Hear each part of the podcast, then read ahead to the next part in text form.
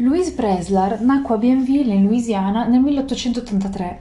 Il padre, un piccolo editore, guadagnava abbastanza per offrire alla figlia le migliori scuole private di New Orleans. La ragazza non era attraente come tante sue compagne e in un primo tempo ne soffrì. Il suo smisurato orgoglio, però, le impediva di essere invidiosa. L'astuzia e l'intelligenza supplivano alla mancanza di femminilità. Per distinguersi dalle amiche, Louise passava il tempo ad organizzare fughe d'amore i rigidi collegi di New Orleans non sopportarono oltre il suo comportamento e la lieva ribelle fu espulsa prima di finire gli studi. Tornò a vivere nella sua città natale lo stesso giorno in cui la madre morì. Nonostante Susan Preslar soffrisse da tempo per una malattia ai polmoni, era riuscita ad insegnare alla figlia tutto ciò che sapeva. Louise quindi sapeva suonare bene il pianoforte, cuciva e ricamava discretamente, sapeva cucinare un sacco di ricette e aveva letto almeno un centinaio di libri. La giovane però non sfruttò mai nessuna di queste capacità, preferendo percorrere la via più semplice. Con l'appoggio di un uomo che aveva conosciuto in una delle sue fughe amorose, entrò nel giro della prostituzione. Grazie alle sue buone maniere, gli uomini che giacevano con lei non pagavano solo la tariffa, ma le facevano anche regali. Uno di essi, un commesso viaggiatore di nome Henry Bosley, le chiese di sposarlo. Il matrimonio fu celebrato nel 1903 e per tre anni Louise seguì il marito nel suo lavoro. Una sera a Dallas il marito scoprì la giovane a letto con un altro uomo. Per il dolore e la delusione del tradimento, Henry si tolse la vita due giorni dopo con un colpo di pistola alla tempia. Quando Luiso lo trovò, stracciò il biglietto nel quale l'uomo aveva spiegato le motivazioni del suo suicidio e vide la sua morte come una liberazione. Vendette le poche cose possedute dal marito e si trasferì a Chevreport, dove si stabilì in un motel e riprese a dedicarsi alla prostituzione. Quando riuscì ad accumulare il denaro sufficiente, si trasferì a Boston e cambiò il proprio nome in Gold. Per aumentare i propri guadagni, Louise aveva preso a rubare i gioielli delle mogli dei suoi clienti, se quest'ultimi la portavano a casa loro. Scoperto il gioco, la donna fece appena in tempo a scappare da Boston e a rifugiarsi a Waco, nel Texas, dove sedusse Joe Apple, proprietario di pozzi petroliferi. L'uomo L'uomo amava adornarsi di diamanti. Louise scoprì ben presto che per Apple la ricchezza era solo un ornamento e non un mezzo per vivere una vita di agi. Quando una mattina Joe tornò a casa con un suo nuovo acquisto, un anello di diamanti, la donna vide quel gesto come un affronto e, impossessatasi della pistola dell'uomo, gli sparò alla nuca. In seguito all'omicidio i diamanti sparirono. Arrestata e portata davanti al gran giurì, dichiarò che la sua era stata legittima difesa. Joe Apple aveva infatti tentato di possederla e lei si era difesa. Il giudice ordinò il rilascio della donna. Louise tornò a Dallas senza un soldo e si sposò con Harry Fauroth, impiegato in un hotel. La donna riprese la sua attività di prostituzione e una sera arrivò a portare un cliente nell'hotel all'interno del quale lavorava il marito. Quest'ultimo la vide, comprese ciò che stava accadendo e si impiccò in cantina. Anche in questo caso Louise non si sentì responsabile per la sua morte.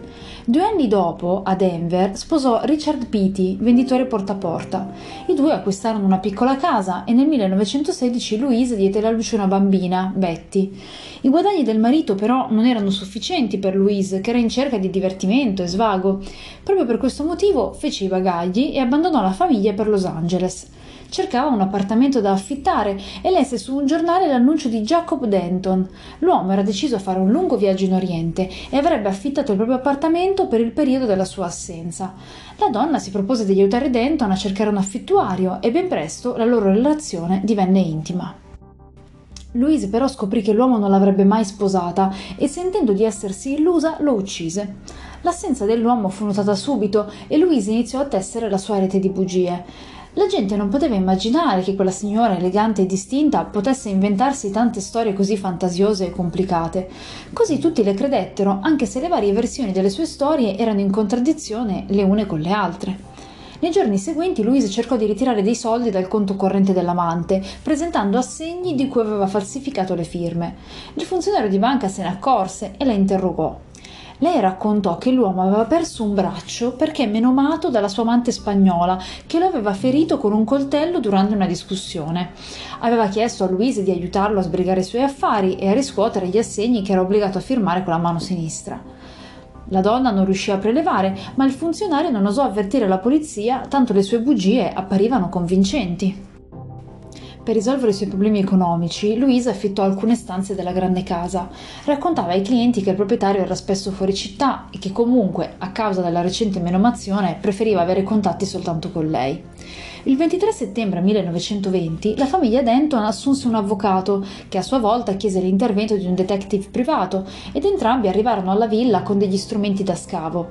Il corpo fu trovato nel seminterrato sotto il terriccio che Louise vi aveva fatto portare. I raggi X rivelarono che era morto per un colpo alla nuca inferto da una calibro 32, la pistola della vittima. Il procuratore distrettuale William Doran era sicuro che fosse stata Louise a ucciderlo, ma lei era fuggita in Colorado dove si era riunita al marito. Ora Doran doveva trovare il modo di attirare nuovamente Louise in California. Uno dei suoi uomini si recò da lei sostenendo che avevano bisogno del suo aiuto nelle indagini, dato che lei si era sempre dimostrata una buona amica per la vittima. Così Louise si convinse e tornò in California insieme al marito. Doran si accordò con le ferrovie affinché venisse effettuata una fermata non prevista in una piccola stazione di San Bernardino. Doran si fece trovare lì e convinse Louise e il marito a salire in macchina con lui. Li condusse al Glen Ranch, un motel fuori mano, e nei giorni successivi interrogò Louise smascherandone facilmente le innumerevoli contraddizioni. Fu chiusa nel carcere di Los Angeles in attesa del processo ma anche dietro le sbarre le sue menzogne non si fermarono. Il processo iniziò il 21 gennaio 1921 e la donna venne ritenuta colpevole di omicidio di primo grado e venne condannata all'ergastolo. Seguendo i suoi consigli, Richard Peaty chiese il divorzio dalla donna, ma le rimase fedele fino a quando Louise non decise di interrompere completamente i rapporti con lui nel 1924. Dopo aver ricevuto quel netto rifiuto da parte della moglie, in una mattina come le altre, mentre si trovava a Tucson per lavoro, Richard si sparò. Louise rimase nel carcere di San Quentino fino al 1933, quando venne trasferita nel nuovo istituto penale femminile di Tehachapi. Dopo 18 anni di detenzione ottenne la libertà condizionata e andò a vivere in un cottage dove passava le giornate a cucire tendine per un istituto di ragazze madri trovò poi accoglienza nella casa della famiglia Logan. I coniugi Margaret e Arthur avevano assistito al processo e l'avevano sempre ritenuta innocente, quindi quando seppero che Louise aveva bisogno di una casa, furono felici di aiutarla. Arthur Logan aveva 74 anni e a volte perdeva la memoria. Trascorreva il suo tempo facendo lunghe passeggiate, andava all'ufficio postale, chiacchierava con i vicini. La moglie aveva un'agenzia immobiliare che la impegnava molto, così chiese all'ospite di occuparsi del marito in sua assenza, in cambio di 75 dollari al mese più vitto e alloggio. Louise voleva liberarsi della presenza di Arthur Logan e cominciò a sussurrare ai vicini che era un pazzo pericoloso. Disse che una volta aveva colpito la moglie al viso e che poi aveva assalito anche lei. Inventò altri episodi fino a convincere sua moglie a firmare una richiesta perché fosse internato in un ospedale psichiatrico. I medici lo visitarono e lo rilasciarono dopo 19 giorni, dichiarandolo sano di mente. Louise parlò a Margaret dell'esistenza a Denver di un fondo fiduciario di 100.000 dollari che presto avrebbe ricevuto in eredità e le chiese di prestarle 2.000 dollari. Glieli avrebbe restituiti appena fosse entrata in possesso dei suoi soldi. Qualche tempo dopo, in seguito alle insistenze dell'amica, annunciò che sarebbe andata a Denver a riscuotere il denaro. Tornò però a mani vuote, adducendo una delle sue solite scuse sulla mancata riscossione dell'eredità e suscitando i primi sospetti da parte della signora Logan. A maggio, Louise sposò il 65enne Lee Judson, ignaro della reale identità della sua adorata Anna B. Lee. Anche per lui la donna fabbricò un castello di bugie per convincerlo dell'opportunità di tenere nascosto il loro matrimonio almeno fino al giorno in cui avrebbe ereditato i soldi del marito. Judson le credette. Poiché il denaro non le bastava mai, Louise un giorno prese uno degli assegni dell'amica e lo compilò a proprio nome imitandone la firma. In banca si accorsero della falsificazione e avvertirono Margaret, che nel frattempo era anche venuta a sapere che a Denver non esisteva alcun fondo fiduciario a nome di Louise Pitt. Margaret rivelò le sue scoperte a Louise e senza attendere nessuna spiegazione scese in salotto per telefonare alla polizia. Louise allora tirò fuori la sua Smith Wesson, arrivò dietro la donna e sparò. Margaret però si era mossa e la pallottola le entrò in una spalla, così che l'assassina fu costretta a finirla con il calcio della pistola. Dopo averla sepolta in giardino, riuscì anche a sbarazzarsi di Arthur Logan, lo convinse a seguirla in ospedale e riuscì a farlo internare. L'uomo morì sei mesi dopo. A quel punto Louise chiamò Lee Judson e lo invitò a raggiungere alla casa dei Logan. Louise riuscì ad approfittare della situazione dal giugno al dicembre del 1944. Vendette tutti gli arredi della casa, i servizi di piatti, le tovaglie, le porcellane, gli elettrodomestici. Il 20 dicembre, insieme al marito, aprì la cassaforte dei Logan. In quel momento arrivò la polizia. Quest'ultima aveva iniziato a nutrire dei sospetti leggendo i rapporti mensili firmati da Margaret Logan riguardo alla condotta di Louise, rilasciata sulla parola. Se prima erano sempre state dichiarazioni di routine, ora si presentavano come veri e propri attestati d'onore sul comportamento della donna. Il capitano Thaddeus Brown, del Dipartimento di Polizia di Los Angeles, condusse Louise e Lee Judson al distretto per interrogarli.